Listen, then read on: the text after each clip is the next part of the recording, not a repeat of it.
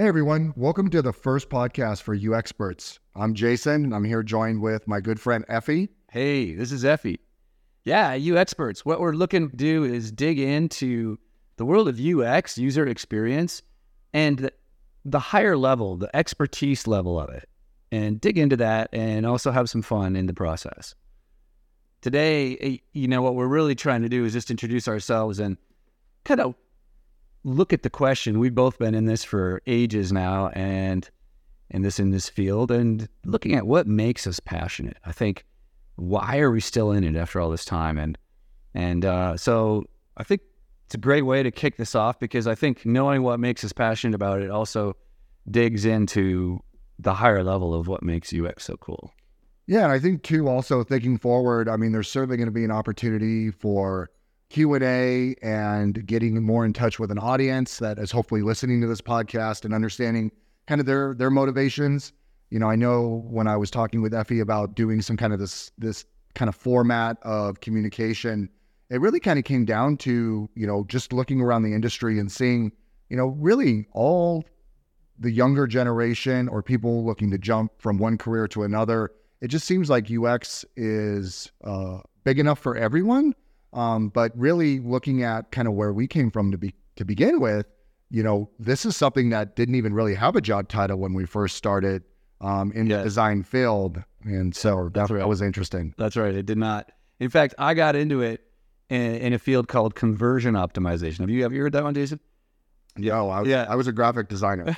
well, I was doing websites, and uh, SEO was the big thing. I was like, oh, SEO. Like I was doing this. Uh, I was I had taken on this huge project for this this company and and through search engine optimization was able to bring them in a ton more money and I was like this is incredible. And then I learned about conversion optimization which was like oh getting them to your site is step 1 but getting them to quote unquote convert like getting them to turn into a paying customer is step 2. And in, in that case where that company it was big big products they couldn't buy online they had to phone. Yeah. So it was getting them to phone in. And so I started learning those skills and I was like, oh my gosh, there's a whole science in this thing. You know, it's not just like go with your gut instinct. Yeah. And I, I think to kind of poke fun at myself, I was uh, recently talking with a, a, new hire, and one of the things that came up, I was lamenting about like early, uh, mid to late 90s web design and, and saying, like, oh, yeah, at the time, like the biggest thing that we could do was create a splash page. Like somehow you needed a, you needed like this magical doorway for people to enter your your website.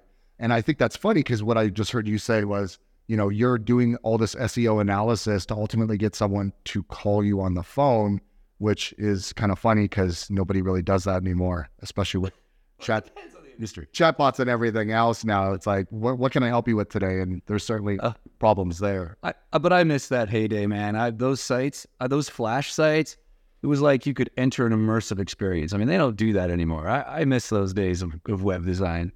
I don't know if you ever got to do some really crazy flash sites, but well, I think anyone who's been doing it for a while, I mean, flash site of the day, I think everybody was running towards.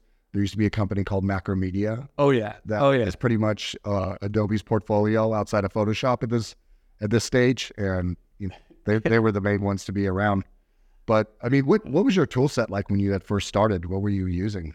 Yeah, it's funny. You know, my first job as a desktop publisher was a PageMaker, Adobe PageMaker. And I got hired by a newspaper. They said, Can you use PageMaker? I said, Absolutely. Of course. You never say no. And then they said, uh, Can you can you show up and um, prove it to us in two hours? I said, Yes, I can. And I had I had a pirated version of PageMaker yeah. that I loaded onto my little Mac. I had I I was good at Illustrator though. I had used Illustrator a lot, so I quickly learned the crossover, showed up. They're like, man, you're so much better than the last guy we hired. You're in. yeah, absolutely. but no, the Adobe Suite, that was, uh, I use that a ton, but that was back in the day. I mean, things have changed so much since then. Yeah, I think that has to be, that was partly, yeah. And, and still a, a huge, uh, a huge 800 pound gorilla in the room. I, I also started too, I think in the late 90s, like coming out of high school, not to date myself too much, but the desktop publishing world, you know, yeah, you had Adobe, you had QuarkXPress, you had really slow machines that are, you know, all of our phones right now, the device you're listening to this podcast on are, you know, several multiples better. Yeah. And and but just the magic of being able to see the screen light up and to put stuff down um, that you could actually see produced uh, Yeah.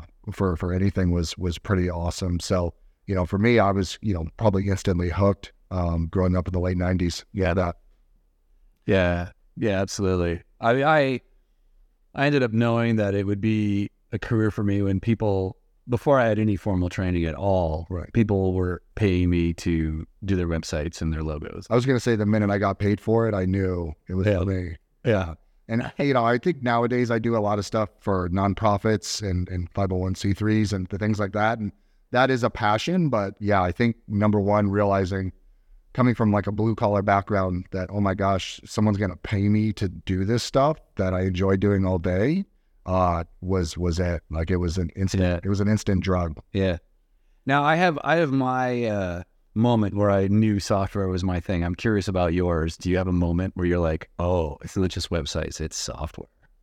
Yeah, I think software overall was really a big deal. And, and you know, so fast forward, I actually found myself in, in Phoenix, Arizona in the desert in, you know, kind of 2005, 2006 timeframe and, and working for a company where, uh, good company, I, I had a good experience there, but I kind of had been pigeonholed into only print design. And so, Oh yeah. that was a that was a difficult season for for myself and i remember coming out of that experience and really what had happened was all of a sudden splash pages that i was making fun of myself for earlier are gone. Yeah. and Yeah. you know now people are writing code and they're using something called css and i realized in the span of about a year and a half i had kind of been antiquated and and lost a ton of skills. And i was not relevant in terms of where i saw the web going.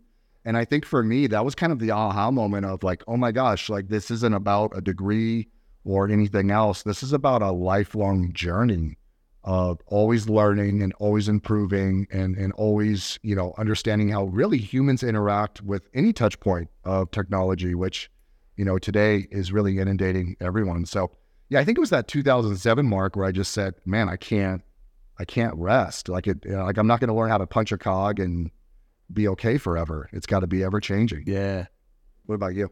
Oh yeah, I mean, I mean, software is something I've always been kind of geeked out on software. I, but I think you know what's interesting is I think of UX as being far more than software. Like my wife Michelle was at uh, this, uh, you know, she was down in I think Boulder it was, and at, no, it wasn't Boulder. It was somewhere in Colorado. Colorado. Anyway, she was at this uh, this building, and there was she shows up, and there's this elevator, and there's eight people standing around it because they can't figure out what button to put. Like, And she shows, she takes a picture. She says, My husband's going to love this.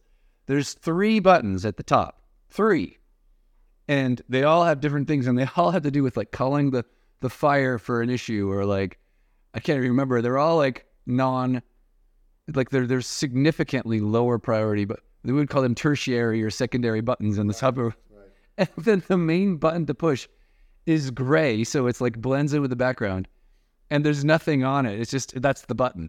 And so somebody had written on a little piece of paper with a ballpoint pen, push this to use elevator. Uh, right, because nobody's going anywhere at that point. And she shows up and she and everyone else needs glasses to know what to do. And so like they're like so she takes a picture and sends it to me. She says, This is ridiculous. Nobody knows how to use this elevator Right. until you put on glasses and somebody knows to push the bottom gray button. Because all the other buttons were more flashy. It was yellow and green and red. Yeah. what do you think about like how many people actually called the fire department at any one oh, any given time? It's like, hopefully not, right? I just I don't know. No. Well, they it, it it showed that they all stood around and they're just like they don't know what to do and they're like uh uh uh. And so she shows up and she's like, okay, hold on, I got glasses, and I'll figure it out. Yeah. So anyway, I, to me, that exact same thing happens in software, and because I love software, I actually got into it. A, a friend of mine, uh, kind of an acquaintance, really. He's he already made his millions building out a software suite, so he said to me at one point, "Hey, you want to like get in on this this new software thing I'm building?" I'm like, "Yeah." Like anyone who's made millions is gonna make Good. yeah, I'll make millions with him on the next one.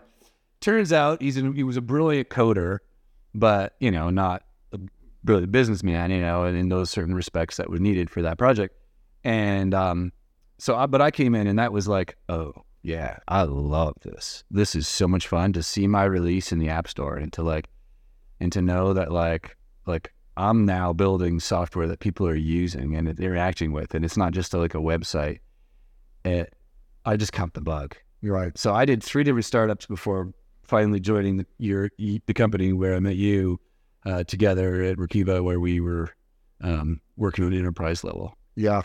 Yeah. Yeah. I think it's interesting too, because yeah, I think the big jump also, that's a good point. I mean, I talked about technology, but yeah, the, the point of a website being a quote unquote storefront or a magazine ad to like this has a real transactional implication. I mean, obviously now you can look back at, you know, 2023 and go, well, yeah, most software is running in the cloud. You say 2000, you don't say 2023. That's like saying 1,984. I dated myself a little bit more than I should have, but yeah, I guess 2023. Uh, I think, but you think about you know the amount of software we run in the browser. It always like blows my mind whether you know That's we're working in fintech or you know just huge amounts of data that we're processing. It's no longer you know a read-only experience. It's you know see here, do something, get a result, you know whatever, and it's always on and it's always there. So that was interesting you brought that up. What what you know one of the things we were talking about before we started was like major milestones, like those aha moments. And so we talked about, you know, when technology became real, when we, you know, we obviously realized we could make a living at it, which is important if mm-hmm.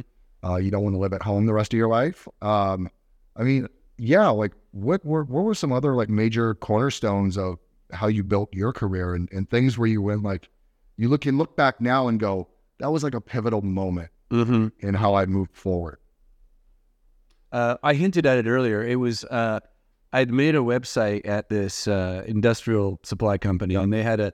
It was a product that I ended up becoming a product owner for, but like it was a, um, you know, it was really kind of one of these things where they said, "Look, tur- turn this around, see what you can do online," and you know, we don't know anything about it. We need one of those websites. and and I was like, all right, let me figure this out. And and I, I came in, I did a lot though. I ended up becoming the product owner, as I said. So I ended up rebranding it and you know gave it a model number, you know, because it's industrial. It's like as soon as people saw 4300 after it, they're like, oh, this is like the most up to date model.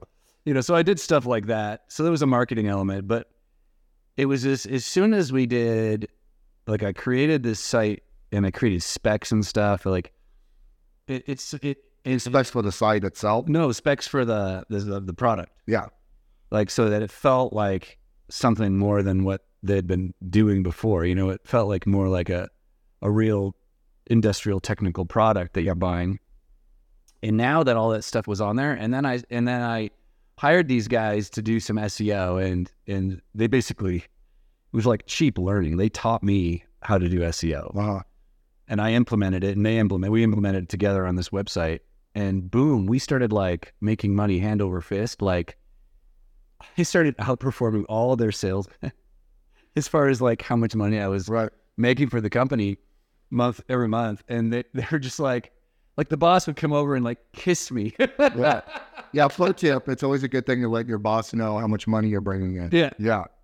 Hopefully it's more than they're paying you. if, if you can do that, you're in a good spot. It you know, and that that caught me in some ways. Yeah, the Yeah. entrepreneurial bug, the business minded Yeah. bug, to say, wow, I can do good design. I can do certain principles and make significant money for myself or others. Right. And that realization to me just got me excited. I don't know. I got. It's like I always loved aesthetics and I always loved technology, and this was like I can combine my geekiness and my love of aesthetics to make significant money and to make people's lives significantly better. I think that was there was a there was a morph over time. It wasn't just about making money, but making people's lives No, it was impact. impact. Yeah. Yeah. You were able to impact not only something based on what you enjoyed doing, but also like it drove bottom line. Like there was results. Yeah. All of a sudden, Ephie's important. Yeah. What, what is he bringing to the table? Oh, well, look at this. He's using technology to like change the scope of business. Exactly. Yeah. Impact. And I still feel passionate about that today. I mean, there's a lot of things that I, you know, feel passionate about, but like Yeah. just just being able to make an impact in in people's lives that Yeah. like I know their lives are better because of what I'm doing. Right. That that feels good at the end of the day. Yeah, I think anytime, yeah, whether, you know, you and I have both done speaking in the past too. Like, I mean, I think that's probably like an ultimate you know, being able to deliver any piece of content and have someone say like, "Oh, I took this and this out of what you had said," or you know, I used something that you actually built. And you know, it's funny. Uh, anytime I introduce myself to someone, typically a conversation will come up like, "Oh, well, what do you do?" I mean, that's a it's a pretty natural question. Yeah, yeah. What do you do? Yeah. And it's like, oh, and in my mind, I just want to say I'm in UX. Yeah. I- because I've been, you know, doing it for this long, you know, and and I'll I'll slow down and go, wait a second, how would I tell someone who has no idea what UX is and go from there? And I think you know, really bringing up the point of, I work in you know user experience design, which uh, nine times out of ten is going to have someone say, well, what is that? Yeah. I'm like, oh, it's fairly simple. So think about anything you use or touch on your phone and the experience you have with it. I'm re- ultimately responsible in some capacity, depending on what you're using, for for how that feels Yeah. and and whether you know you're happy. I said, you know, and and if they that catches them, I might say something like, "Tell me a, an application you hate on your phone, or tell me an application you love." Yeah. Yeah. And it's like, okay, well that that's UX, and and really take them from there. Bad UX. Yeah, I mean, it's always yeah. There's always there's always room for It's usually, usually not uh, well thought through UX. Yeah. it's, yeah. Sometimes it, it's a rush to market, and I think I think getting into those topics will be really fun moving forward. Oh, yeah. Yeah. I'm looking forward to that. Yeah, just today, even talking with someone who's really in a career transition for a new company, and hearing from them, you know, saying, "Well, I, I just really wish we had time to do more research or more discovery or more, you know, prototyping, et cetera." I think it is uh, a wish that we all shoot for. You know, uh, that's what I loved about being an entrepreneur in that area. You don't have time for that stuff. You do what you can with what you've got, and then you ship and you move forward. And you're agile, you're you're lean, you're, you're all those key catchwords. But you know, now that I work in an enterprise setting, and there's like customers who are paying millions of dollars, you know, you, you can't upset the apple cart. You can't move the cheese every. You can't you can't move the cheese every week That's right. you gotta you gotta like be sensitive to that and you know there's this element where you are not capable of being truly agile anymore in, in an enterprise level company. That said i think there's ways to keep that spark alive and that's another that's another podcast. For sure. so so i'm curious you know uh you know i mentioned kind of one of my milestones. I probably have a few but like what what would you say is one of your key milestones for you getting into this? Yeah, I think you know what what really stands out for me that I think makes this conversation interesting and, and hearing from others and especially like I'm so energized. You know, I've had the chance to start intern programs and mentor intern interns and and convert them to full time employees and just watch them grow. And I'd say number one that that is extremely energizing for for myself and just keeping you know passion alive. Um, I think a lot of the programs um, around the country are significantly better than maybe when I was looking at going to school. I think the one that stands out to me, um, I think it was really the the very painful, and we'll talk about this at a much later date. The painful jump from individual contributor to organizational design. yeah I mean, that's true yeah, going That's from like one. I can go home at the end of the day and be like, here's what I did. And I can hold it in my hand and show someone to, you know, now I'm responsible for one, two, you know, upwards of tens of people um, in, in large scale environments and, and helping them feel really empowered. Because I think the moment, the aha moment for me was uh, to, to, you know, overuse the metaphor of, of multiplier, like realizing I can only ever do so much so well by myself. But if I can really empower like people around me to do those things and to take their own passions and skills, and I can give them some of my lessons learned and they can become better, I can build like really strong teams that are, you know, a force to be reckoned with. So I think that was probably one of the the major milestones was just how do I make that jump? And then and then selfishly, like, okay, now that I can't go home at the end of the day and say, here's what I did, um, you know, where do I get my passion from? Where do I find my sense of of purpose and uh, satisfaction? Because I think that's why anybody involved in a creative field, music, of which Ephie will talk about at some I'm point, sure I will. at some point, uh, you know, any type of art or anything that really kind of introduces that creative element to it. I mean, people have to do it. They don't. Nobody does it because it's labor. People do it because they're passionate about it, and and you know, I think it's very easy to jump to well, management's just where you get stuck doing TPS reports. And, uh, you know, for me, I think having that revelation of, no, like I'm really helping design better systems and processes to help people do their best work. I was like, this is a design problem. Yeah, This is the Mhm. product. it is. Yeah, ah, it's an interesting uh, milestone. It is. It is after you got into UX. That's It is. uh, it's curious to me. I mean, uh, obviously, it's more recent for you. Yeah. I guess you'd have to think back to what got you originally into UX as a as a. Oh, I think it was the making the money. I mean, yeah, I was like, oh, I don't have to, you know, do something I didn't want to do. I mean, I always viewed, I, you know, honestly, I think even going up through high school and thinking about post high school education, it was always like, what's the least painful thing that I would have to do in order to be successful? yeah. and and obviously you know remain legal. Um, but you know I think I think you know uh, I was not a strong student, so I mean I think even going into like my senior year, not really having a clear vision of where I was going to be head, I was more interested in going to Santa Cruz and and ditching school for most of the day, of which I was quite successful in doing that. Um, you know, I did I did a final you know project on um, on Apple, and this is like circa mid '90s. We'll just leave it at that. Uh-huh. And uh, you know, blowing it out of the water. And I'm pretty sure to this day is the only reason I graduated high school was I completely you know crushed my my high school uh, exit project, and Right. you know, and it was it was onward from there. And then you know, getting a landing a job out of the San Jose Mercury News for ten dollars an hour, where I was carrying film back and forth to the printers and and you know, being a doorstop for the senior designers. So you know, having a background in agency life was, I mean, you you either get it done or you die. I mean, that was pretty much it. I mean, agency was pretty cutthroat in the late '90s. So, um, yeah, I just always really enjoyed it. But yeah, I think you know when you think about like why still do this, like why didn't I become a welder? Like I could do a bunch of different creative things. Um, I think about those experiences, and you know, after you and I talked about being a little bit farther along in our lives, like those those major moments Mm-hmm. those major forks in the road where you're like, oh, it could have went this way or could have went that way.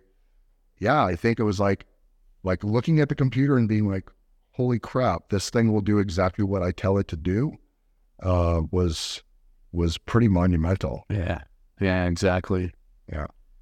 Yeah. I've always I've always felt like I'm a bit of a geek, and you know, you mentioned like, what people when you, when you're at a, a party and people ask what you do, I I just say, oh, I geek out on computer stuff. And Computer stuff. and, and a lot of times that's all people care about but but you know i think your your analogy too to say yeah look open your phone what what gets you going like what or what um what are the issues you know you see Yeah. I, I i i raise that kind of thing a lot of times too you know it's like well have you ever used software that that you don't even think about using it because it's just so What do you do? What do you do for work? Yeah. Oh, I'm an accountant. Oh, what's that like? Yeah. Oh, it's horrible. yeah Yeah, why? What software do you use? They name off something and you're like, eh, not on that team.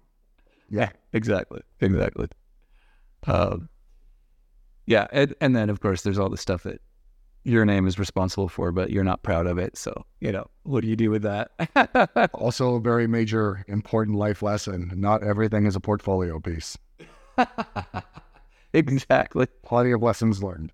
don't put it all on portfolio That's right. That's right. oh my gosh i just did a, a big round of hiring for a few different people and um it's funny because people put on the their portfolio something and you look at it you're like okay but what did you do like you obviously didn't do all this like you had a team like one of the things i've learned as a director of many over the years here the last while is is to realize that there's a lot of ways to solve a ux problem and i think coming to that place of humility to say you know what I've got great ideas, but so do a lot of other people, and they're different than mine, and they'll still solve the problem, and they'll still be elegant, and they're completely different. Right. And I think, you know, one of the things that I I would impart in my first in this first podcast is to say, you know, what I'm passionate about is good design, and honestly, like it can look like a lot of things. It can look like, you know, I might say we could solve this by this, you know, flow X Y Z with this button, and someone else is like not that that's bad, but like their flow is you know LMNO and it's got another flow, a complete line. Yeah, good design is a fidelity, right? I mean, you could, you know, not everything is going to be this like full pixel perfect prototype. Sometimes, you know, I and I miss the days of doing a lot more of the paper prototyping. You know, it's about the fidelity of the problem you're trying to solve, Yeah. which I kind of hear you trying to get to is, you know, yeah, I've got an idea about how something will work, but you know, when I actually, you know, especially you and I have been in the B2B space for quite some time, actually hearing from the person who's using that software and understanding what they're doing is so much more impactful than where I even think that button should go. Exactly. That doesn't even matter Yeah. because they're thinking like, I think one of the things that stood out, you know, from the Workiva days was the amount of time we would save accountants and financial reporting teams so that they could go home and spend time with their family. Yeah. That wasn't something we designed explicitly. That was something that the design allowed them to inherit as a benefit of the output. And I think the fidelity of that is is not to be, you know, disqualified. hmm Yeah, I still have a designer who actually uses paper and pen. I love it. I love it.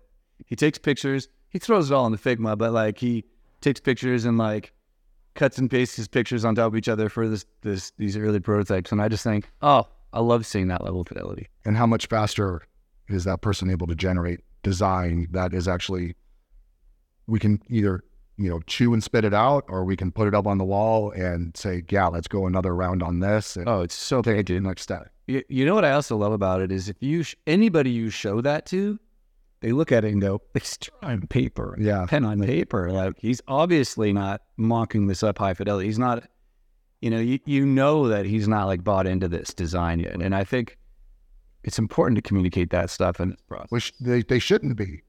Like we, we should be bought into the design because maybe we don't even know what we're doing, Yeah. or, or who for, or what it is they're actually doing in the scope of their flow of a normal day. Yeah, Um, and I think that's an exciting part of the B two B space. Is most of the software I've designed over the last decade plus is not software I've ever owned a license to. yeah, You know, I'm not working for Adobe.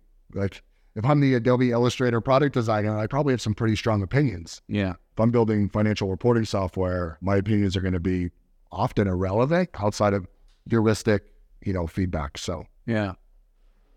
I um, I I feel like uh, you know, when we're thinking about what we're passionate about, you know, that's really our topic for this this first session here. What we're passionate about with this field, I think, you know, one of the things that really gets me fired up is, and and and everything that I've learned about how to be a good designer revolves around this idea of of just good design, as you're saying, and and a lot of that is this humility. I think good designers have to be humble about their design. mhm, I can't tell you how many times I've come to a developer with a design and they go, but why wouldn't we just do this? And I go, oh, yeah, let's do your idea. it's better. And to be humble and go, yeah, we want the best design. I don't care who came up with it. And to to be able to then say, you know, uh, even our users can come up with better designs. I mean, in some ways, they are the best designers of all. I mean, I mean, we always had the saying at Workiva, we're doctors, not waiters. You know, we Right. we don't do we don't take orders to design exactly X Y Z, but we find out what the problem is and and and solve for it. But yeah, diagnose and then prescribe something that will help try and fix it. And yeah, yeah, uh, But I- spot on. yeah, but I but I do feel like that's you know to me when I think of what I'm passionate about, that's it. Mhm. Is is just really seeing something come together that just it. I don't even care how complicated it is. I mean, some of the problems that you and I have solved are just over the top complicated, and to come up with something that's so simple and elegant that anybody can just go click click click and figure it out. Right. Limit that barrier. I just love it. I love. I get so pleased with you know at the end of the day when I can see that stuff come. I don't know what what gets you driving you know with this world. Yeah, I think, yeah, I mean, having people, you know, go to work and have as pleasurable of an experience using software as they might have with a consumer device, whether it's a Sonos device, an Apple device, or, you know, their ring doorbell. I mean, being able to get their job done faster so that they can focus on other problems. You know, I think we're in a time where in 2023 that you you can automate processes, you know, faster than you could before. And and not just like if this and that or or Zapier or something like that, but you know, really helping automate through intelligent syncing or data inferencing or some of these other things we could geek out on um, is is a big deal because you know certainly we're we're quickly approaching a generation you know right now very easily you know post 9/11 world where everyone is just being raised with this technology around them all the times right I mean you know my young but growing family is you know much smarter at this stuff than I was at their age and and I think they have a lot of really insightful ideas of like well why wouldn't you do this or why wouldn't you do that um, I think that passion is there. And, and I and, and to answer the question, I think the passion ultimately comes from the fact that design is never complete, right? So you said, uh, you know, what makes a good designer versus a great designer? I would say we're both good designers, and sometimes we're great designers. Sometimes we miss the mark. But the point is, is that designer is a present tense word, meaning that it never ends. Like we, yeah. we will be designers and sometimes we'll design teams of people, and sometimes we'll design products, and sometimes we'll design websites um, to help you know different businesses and customers achieve their goals. But at the end of the day, it's it's always ongoing and it's never complete. And I think that's really where the passion comes from, versus a, another role where you might say, "I did X, the result was Y," and I may move on to the next generation of it, but you know that is forever cemented um, technology and especially screen based technology experiences um, are forever malleable and they're always changing. Yeah. Yeah, absolutely.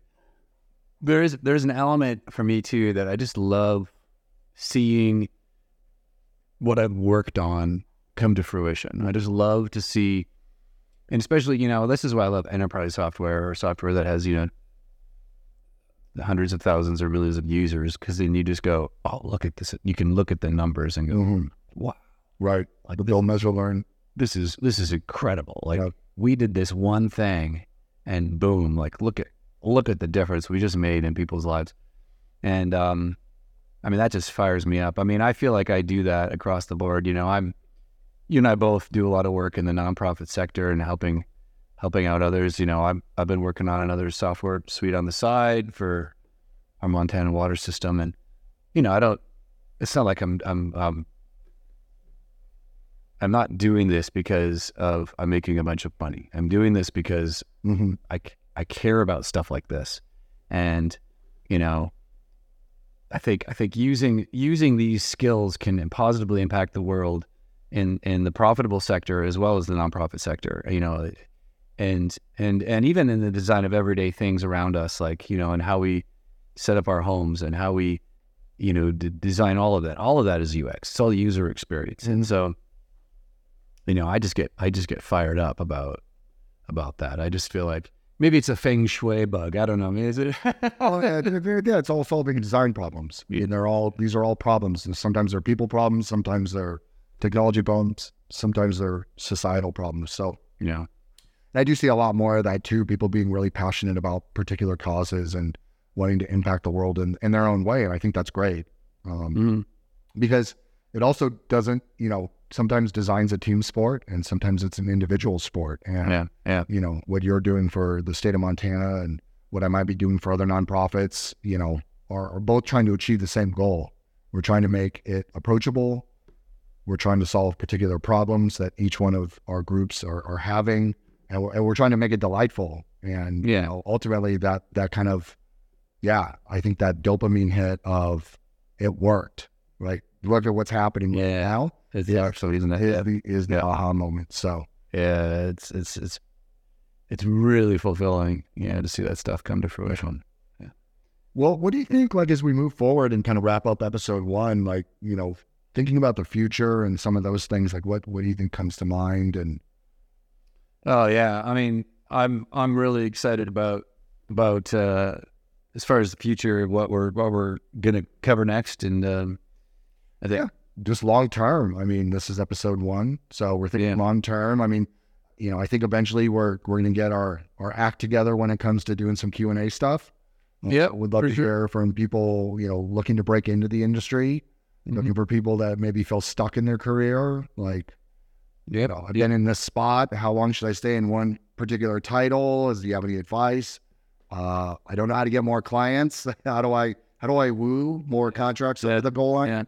Um, but I think there's also a ton of topics that we can start to cover too. Yeah, I, I think I, are exciting. uh, yeah, I'm excited to start covering a lot of topics. We've got.